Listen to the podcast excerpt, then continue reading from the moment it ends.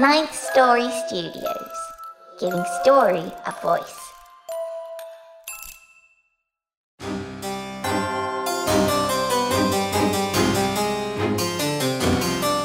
You're listening to the Wicked Library.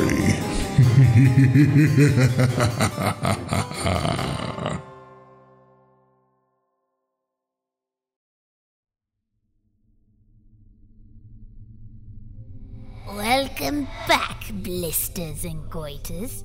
It's me, the librarian. Blisters and goiters? Oh dear, take that again. Sorry, I'm just trying out some new things. I understand. That's good. Just try again. Budgie smugglers and girdles? No. Birdies and golf clubs? Seriously?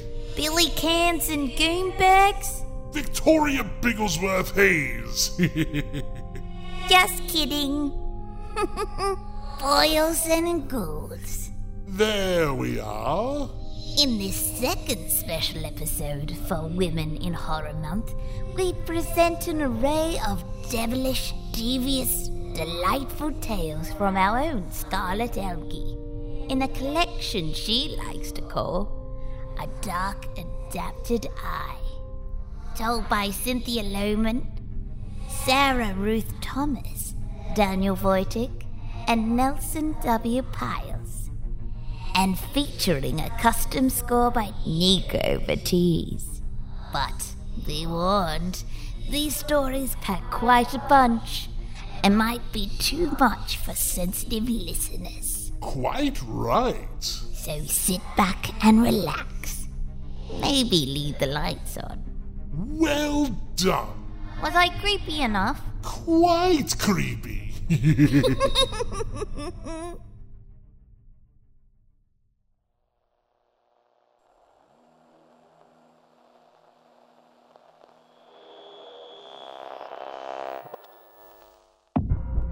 Incision by Scarlett R. Algee. Breathe. That's it. Just breathe. You're safe. I've got you. Don't worry. You won't feel any pain. I can promise you that. And of course you can't move. Chemical paralysis. Very simple. Safer for us both. You're only awake. I want you awake. I want you to see the work. So beautiful, humans. Such specimens we make for each other, flesh caged in bone, vitality trapped in blood. Who'd have thought the old man have so much blood in him? There is so much blood in you. I've kept most of it in. I wish you could feel my hands, feel with my hands, grasp your gray-pink lungs. Watch them swell and shrink. Wrap fingers around your heart and hold tight as it tries to jump free. I'm almost tempted to squeeze. But I digress. I said I wanted you to see. Show you how perfect you are inside. How perfect I knew you would be. I do have a mirror. Let me just lift your head. There. Aren't you marvelous?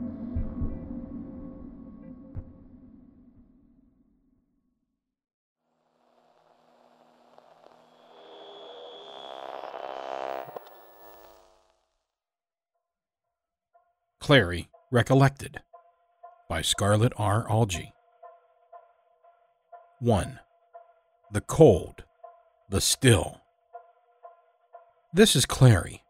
8. Blonde, blue-eyed, hypothermic. The only thing Daddy had to say to her was, "Maybe you could tell your bitch mother to think twice about cheating on me." And then he'd shut the door, and the light had gone out. Clary doesn't know how long ago that's been. She squirms and whimpers. She'd screamed and wet herself when he'd tri-folded her into the chest freezer. Urine soaking the stiffening legs of the pink Hello Kitty shorts she'd worn to vacation Bible school this morning, and pulling on the bags of frozen blueberries that roll like marbles under her hip. The air is frigid and stale, stinking of her pee, making her chest ache. Her pillow is the rock-hard turkey Mommy had bought last year for Thanksgiving and forgotten about. Forgotten about. Mommy won't know she's here. Mommy won't know where to look for her. Clary squirms again, tries to turn onto her back, but Daddy wrapped her up too tight, arms behind her back, duct tape around her wrists and elbows, pea-streaked duct tape down her legs, at thighs and knees and ankles, more duct tape pulling at her hair, holding the spit-soaked wad of a dirty gym sock in her mouth. Her bare legs are burning with the cold, her toes numb. She scrabbles at the thick ice chest. Her fingertips tear and bleed and stick. She tries to move her legs and scrapes her knees on the built-up frost. They leak. She winds into the sock, tasting grime and wet cotton on her tongue, and starts to sob. The tears slide over her face, burning her eyes, rolling down the cheek that's pressed against the turkey. They make her skin stick to that too. But she can't feel it anymore. Snot congeals on the duct tape across her lips. Her eyelashes harden and break. She breathes faster, the cold a saw-toothed knife in her narrow chest, and can almost see the puffs. Her fingertips throb, but she can't pull them free without ripping them further. Her watch chimes on her taped-up wrist. 3 beeps in the Arctic darkness. Clary tries to curl up tighter. 3 beeps. 3 o'clock. Mommy will be home at 5. Maybe that will be soon enough. It was, somehow. But I miss my toes. The hospital weeks are a blur. Somewhere in there, Mommy left Daddy. They got a divorce. I had to learn to walk again. All I really remember now is that I punched the inside of the freezer once, broke 3 of my fingers on the ice crust, and when my blood escaped, it smoked like boiling water. By then, my feet were blue. I punched the bathroom mirror last night, and the gashes in my knuckles still smoked. It was the glass that bled. If I pushed through the ice, the mirror, would everything right itself? Would the ice and glass give off vapor and my flesh drip red? Would my blood boil off into the void? Was I hallucinating last night? Was I imagining the smoke? This shit is what keeps me up at night, Allison. I'm sorry. I know you have to get up for work soon. I'll shut up and go to sleep. It just still gets to me sometimes, you know? I can still taste that damn sock. I want to be normal. I just want to be normal. I know. I'm sorry. Don't! A dry land and a wilderness. John Frank has been set as a seal and a warning for being in the wrong place, for not looking back. His life is braided up in tubes and bags, tracheostomy with ventilation, 18-gauge peripheral cannula, normal saline AB negative, and blood-black remnants that spear his gums with a monofilament used to stitch his lips together to hide the shards of broken glass and shredded tongue. The line was 12-pound test, the needle an upholstery one, beaten into a curve. Meanwhile, Allison, 20, brunette, 2010 softball MVP, sits on her steps in the Campbell Street's projects, counting the cash in John Frank's wallet. $29.31 unwrapped condom, expired driver's license, 2 1-cent stamps. Who keeps 1-cent stamps? Because he's passed by her checkout lane and grabbed her ass for the last goddamn time. The Louisville slugger between her knees cries out for John Frank with a rust-dark voice. Her girlfriend, Clary, had left a brighter streak because Clary kept her up last night, wouldn't shut up with that shit about her old man in the freezer, the punching, and the ice and the blood. Clary had even taken the last Vicodin. She's cooling now in their bedroom. Blonde hair, matted black to the pillow, pieces of teeth scattered across the floor. At least, her neck is a good, clean break. Allison's abscessed jaw throbs, sending black spots and red veining lines up into her vision. She maybe hadn't meant to hit Clary so hard, but done is done. Really, Clary deserved that. It was the last Vicodin and no more till Friday. Fuck Clary. The paramedics skidded in for John Frank 15 minutes ago. 3 minutes more, and they would have been too late. The police have just arrived. Allison slings the bat over her shoulder and walks out to meet them, passing the guy from down on the corner, the one who shines shoes and talks to himself, who grazes her eye with eye contact and flinches away to walk wide of the noise. For John Frank, pillar of salt, machine breathing, his upper left molars jammed into his maxillary sinus work out their salvation in blood clots and pus. For John Frank, scheduled to flatline at 5:45. Thromboembolism, noun, formation in a blood vessel of a clot that breaks loose and is carried by the bloodstream to plug another vessel. The only kindness granted is a bone left unbroken, the intermediate phalanx of his right ring finger. His signet ring, a gift from his grandfather, will be found by one of the cops in Allison's back pocket. Allison will die in 3 months' time in the yard at Southwest Correctional on the wrong end of a plastic knife. But for now, let her have this victory. 3. Escape routes and recipe planning. You're safe, Clary. I've got you. I don't know how anyone overlooked you. It's a shame I didn't get to you sooner. But when Allison was taken away, I didn't immediately think you might be inside. Might have found you still alive, and that would have been better. You could have watched. I'm sorry about your face. You always were the prettier one. At least, this way you won't feel any pain. But I wish you were awake. I want you to see the work. So beautiful, people. Wrapped in skin, caged in bone, trapped in blood. Who'd have thought the old man to have had so much blood in him? Somebody famous wrote that once. There's so much blood in you. You were prettier before I cut your throat, but the blood had to come out. It still steamed a little. I wish you could feel my hands. Feel me wrap fingers around your heart and squeeze, squeeze until your throat stops leaking. How I wish you could see this. How I wish I could show you how perfect you are inside. How perfect I knew you would be. Let me lift your hand and open your throat. Smile for the camera, Clary. Somewhere on a side road between Brownsville and Memphis, I threw your head off a bridge. No identification, no dental. It's for the best. I'm sorry, Clary.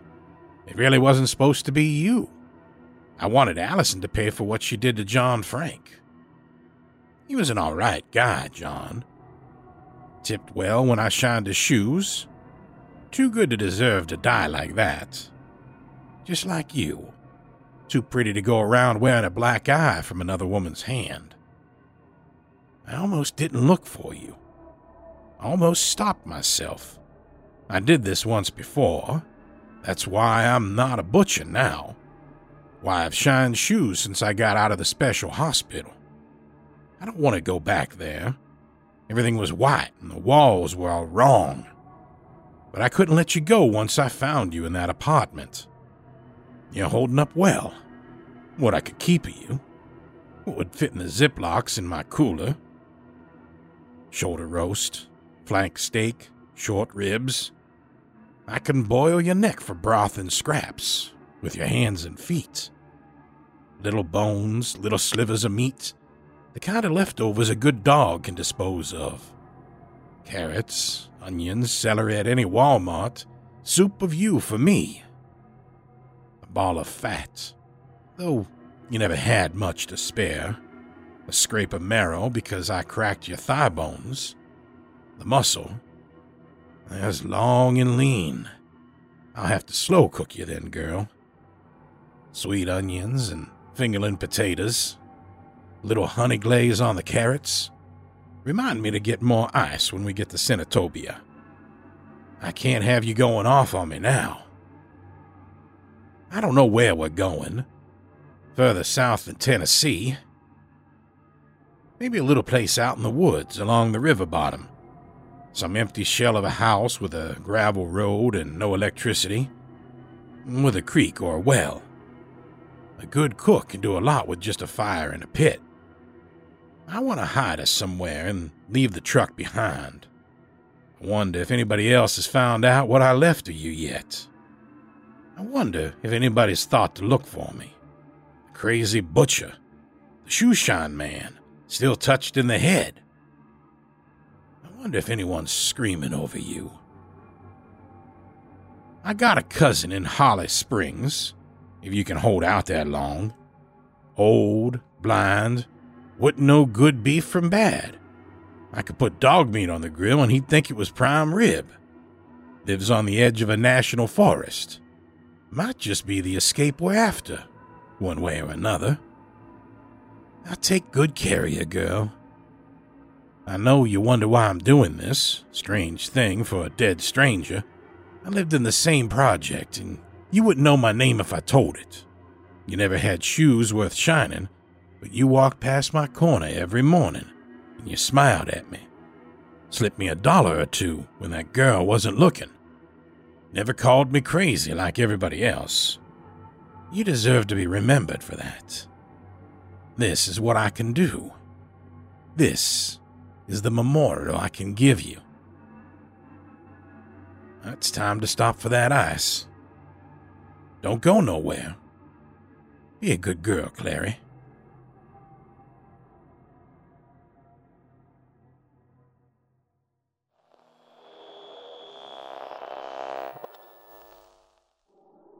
A Spot of Blood by Scarlett R. Algee. I've just reached for the bleach bottle, my fingers tight on the cap, when she closes her hand around my wrist. Hold up, baby girl, what's this here? She shifts her grip to under my arms and pulls me upright. I'm myopic enough from my time bent over the half-butchered corpse in the bathtub that the blood on the floor wobbles in my vision for a second before it resolves, and I feel the press of her covered boots against the outsides of my own. A single spot of blood between my feet, between hers. She takes the back of my neck and squeezes hard, forces my head down and holds me there. Now, baby girl, we talked about this. And we have, but never about the things I've done right. How small caliber rounds rattle around in the skull and don't come out. How to accommodate the way the carotids can hide when the head's pulled back. How to unfold plastic sheeting so it doesn't even crinkle. For Christ's sake, I'm wearing 3 pairs of nitrile gloves right now. No, it's always the other things. The cut that isn't deep enough. The noise that isn't muffled properly. The single drop of blood on the bathroom floor. I reach blindly for the bleach. I'll take care of it. Honey, I don't think you realize how serious this is. She presses on my neck. We don't leave traces. You know what I say about mistakes. Mistakes get you caught, I mumble. right. And how many is this? She shakes me like a dog shakes a stuffed toy. I can feel my own carotids pulsing as I try to think. 2, no, 3, and 1 I can forgive. Maybe 2. You've been learning, she says. But not this one, Missy. Oh, no! She lets go of my neck and grabs my hair, plastic cap and all, and yanks me to full height, spinning me around. The movement is dizzying. My vision swims. When it clears, I'm looking out the open bathroom doorway down the hall toward the kitchen. 2 drops.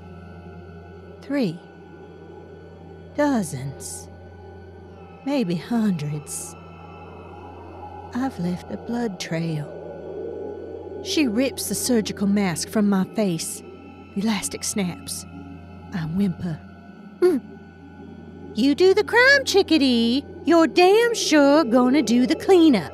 And this time, you're doing it the hard way. When she shoves me, I fold, topple straight down onto my knees. She plants the toe of one boot in my side. I warned you how it would be. Now get started. Knees burning, eyes watering into my safety goggles. I bend my face to the floor and start to lick.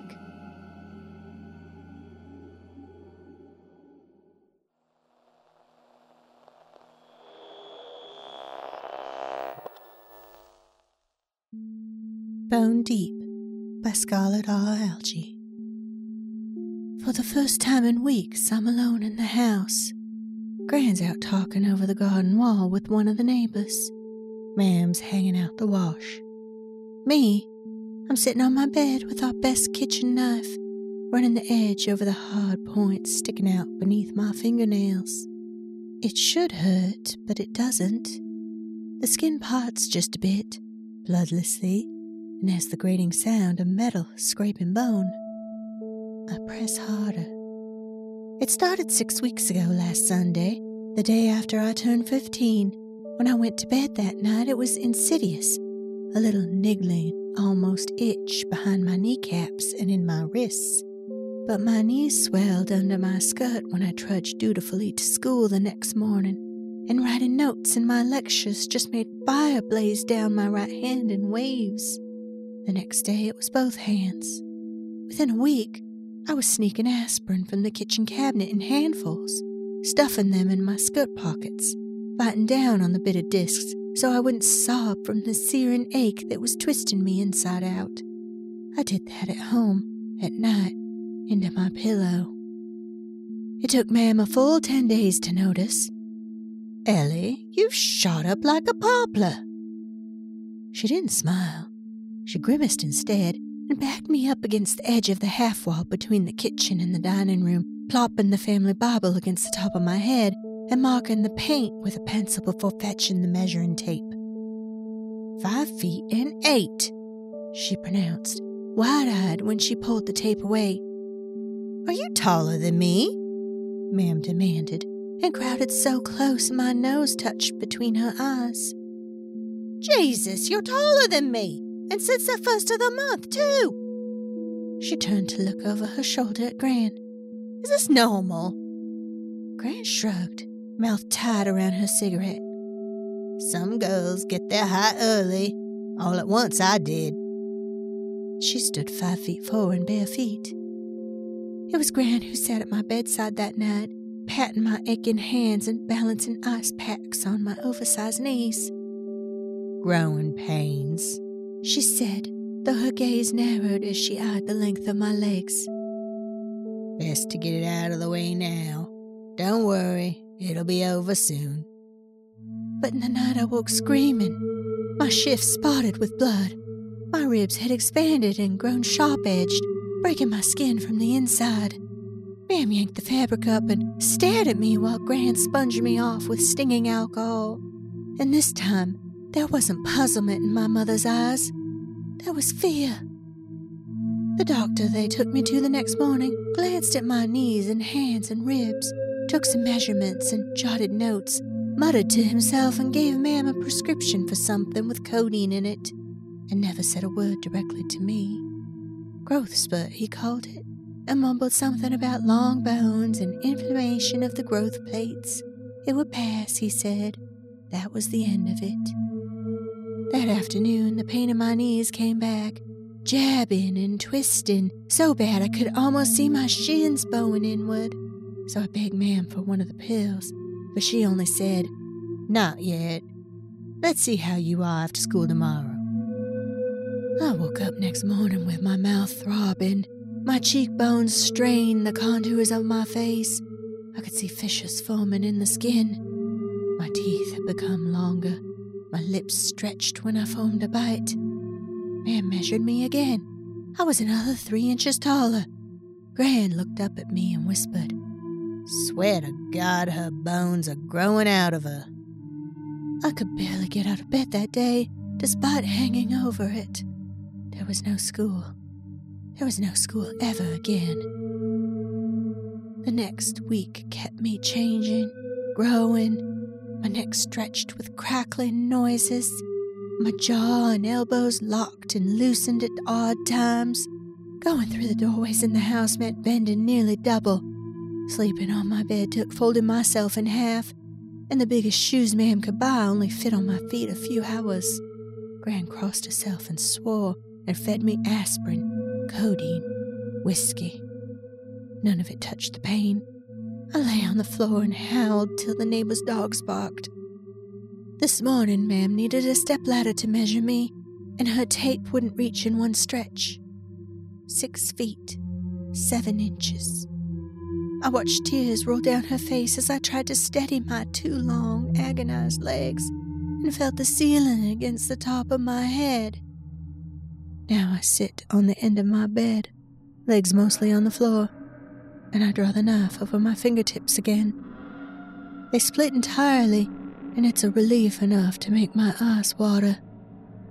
Tentatively, I press the knife point into my thigh, where the outline of my femur is broad and plain, and push in. My skin rips with a noise like tearing tape, and there's no pain, no blood, only a release of pressure that makes me stuff my bulging knuckles into my too wide mouth. Only a great, glistening white expanse beneath the stretched crepe of my skin. Gran was right. My bones are growing out of me.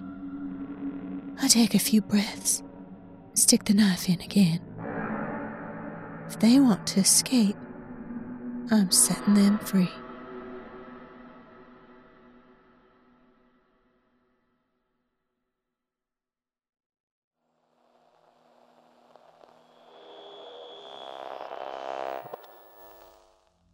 Seeing Shadows by Scarlett R. Algee. I still remember the first time I saw one. I couldn't have been more than 6, maybe 7. It was my first day out of school for the summer, and my granny was dying in our second upstairs bedroom. I wasn't supposed to be in there. She'd taken sick the night before, and Mama, knowing what was coming, had banished me to the backyard to play all day, while she and Daddy and Mama's brother, my uncle John Ray, hovered around Granny's deathbed and talked in whispers. I didn't know why they were so quiet, or what the faint, funny smell was that hung all in the house. But a girl can only play by herself so long, and after a while in the heat, I just came back inside. I could hear Granny breathing before I got to the foot of the stairs. Start and stop, start and stop. A rattly sound that carried. Somebody was crying. I think it was Daddy. I'd crept out of bed enough at night to know where the stairs didn't creak. I went up and peeked in the door. Mama stood to one side of the bed, reaching down to stroke the wisps of gray hair back from Granny's forehead. Daddy sat in a straight chair on the other side with Uncle John Ray standing beside him, wedged into the corner with his hands tucked into his armpits.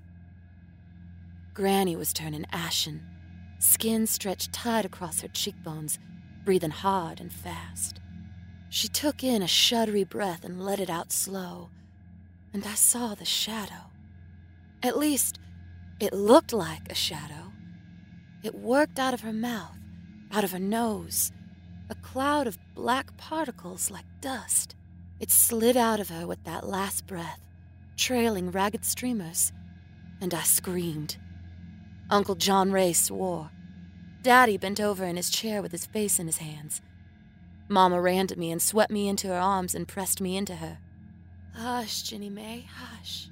The black cloud swirled up to the ceiling and disappeared. I kept screaming. They hadn't seen it. In the middle of August, Uncle John Ray took heat stroke out in the cotton field.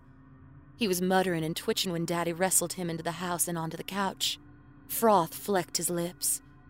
Mama yelled at me to go get cold water, and she and Daddy got John Ray out of his clothes and half-wrapped in a wet sheet. Daddy took off to town after the doctor.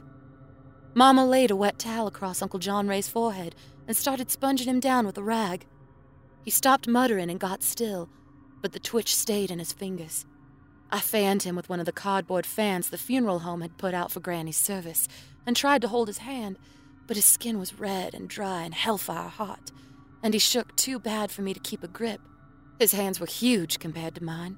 We fanned and sponged. Uncle John Ray shook harder, his eyelids spasming open to show white, and Mama started to cry. She changed the towel across his forehead and he growled in his throat, then whined. It was a high, hoarse sound, and while Mama tapped his face and made shushing noises, his shadow started drifting out. I dropped my fan and watched. It was darker than Granny's had been, the tiny black motes more tightly packed. It moved slower, too, out a little and back in, fighting, hesitating. John Ray's whine cut off all at once, and in the silence, his shadow swept out of him. It broke free in a rush and hurried upward, hovered at the ceiling, vanished. He wasn't breathing anymore. I clenched my jaw and curled my fingers into fists.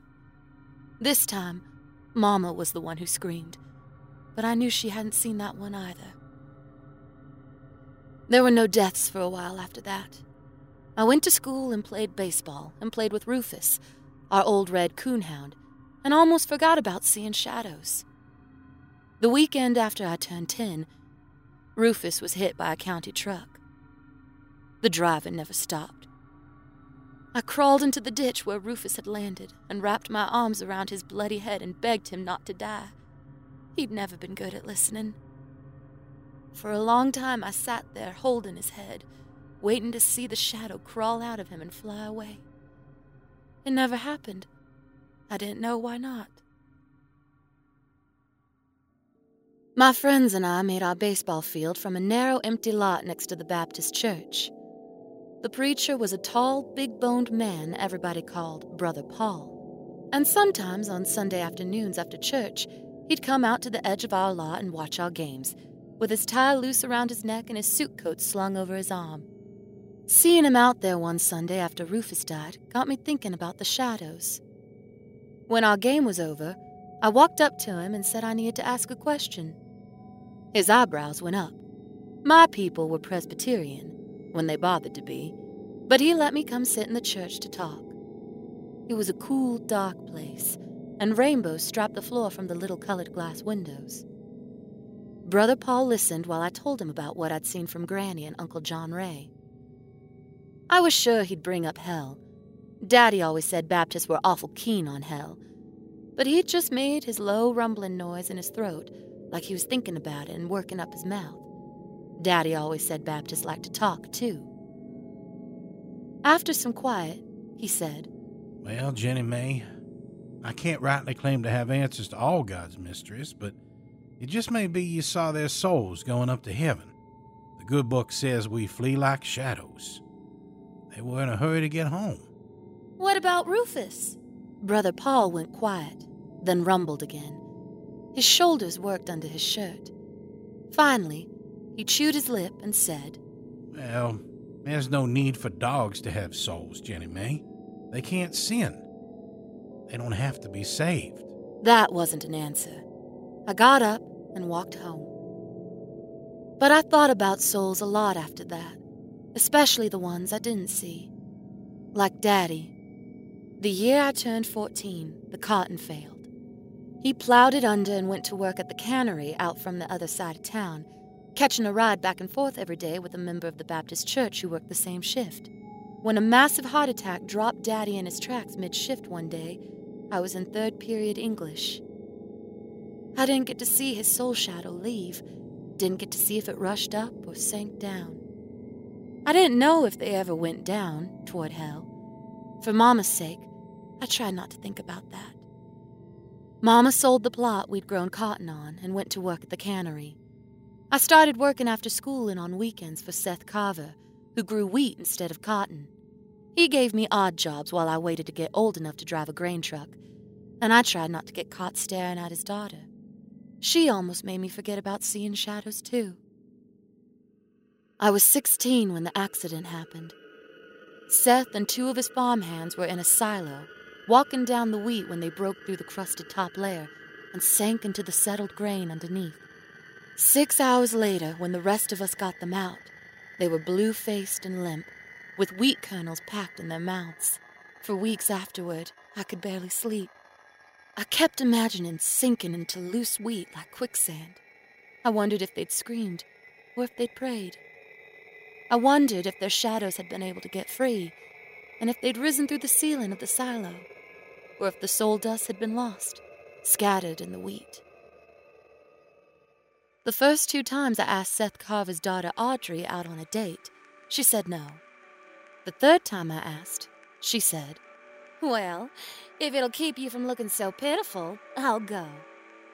6 months after our first date, when I asked her to marry me, she said yes. She didn't say whether I looked pitiful or not.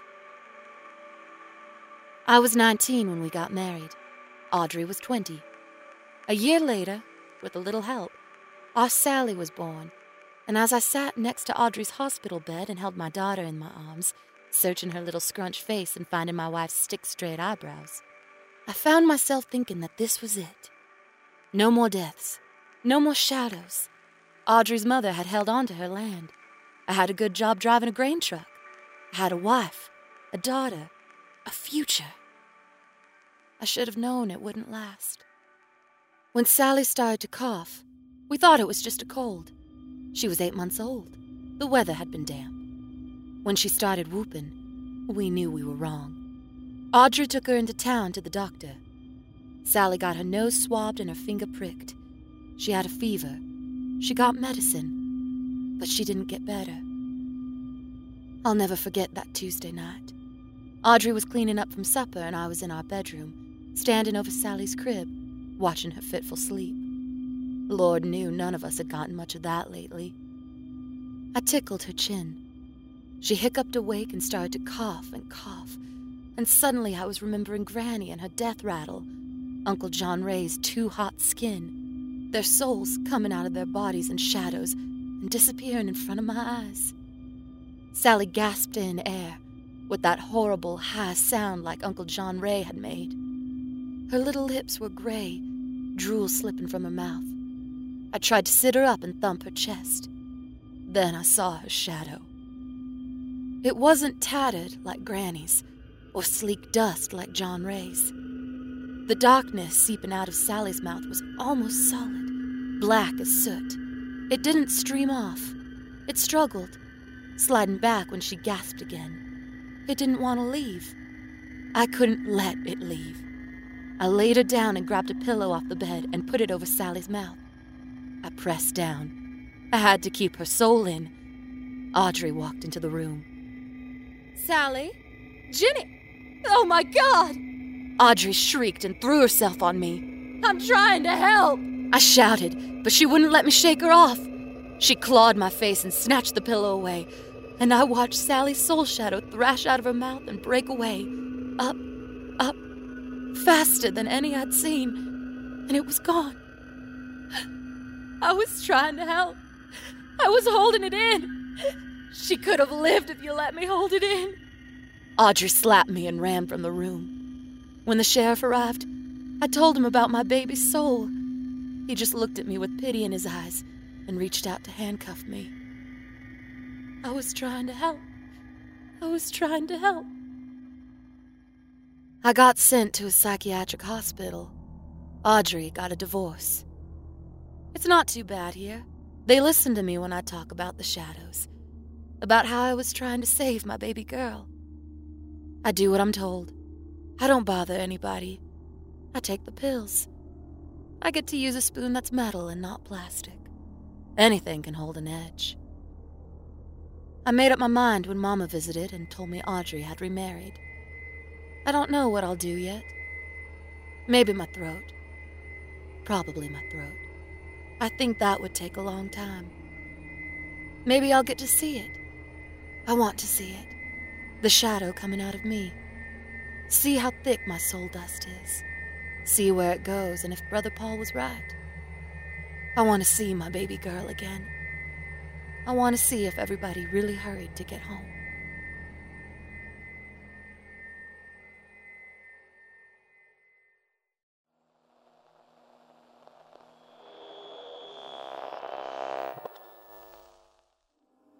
Radiance by Scarlett R. Algee.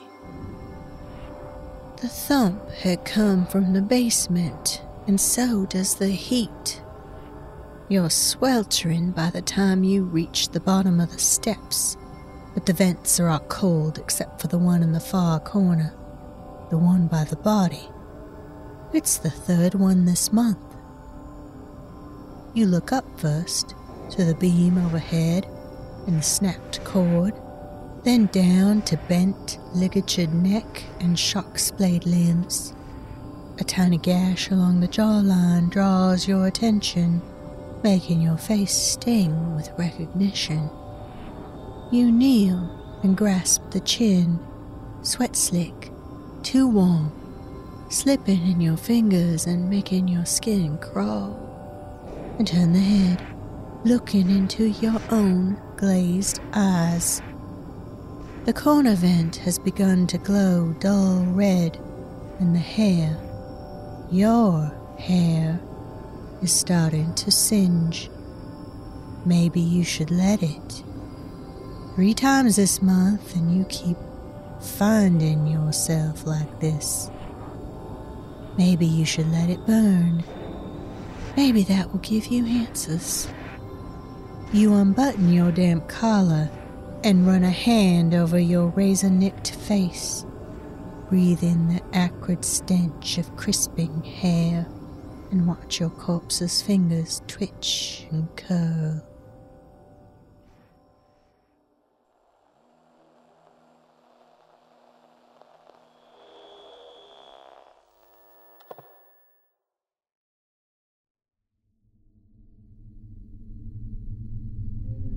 From an early age, we are taught to fear the unknown, to be afraid of what we do not understand.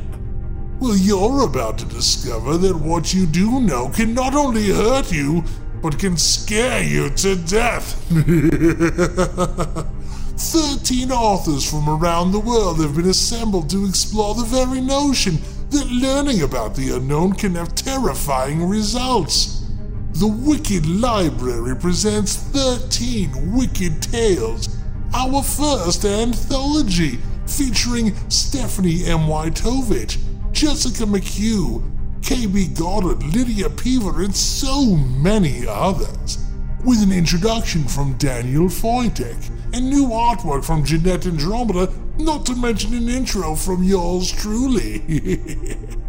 Step inside, kiddies. It's story time at the Wicked Library. Available in paperback and Kindle on Amazon.com. Learn what you fear and fear what you learn.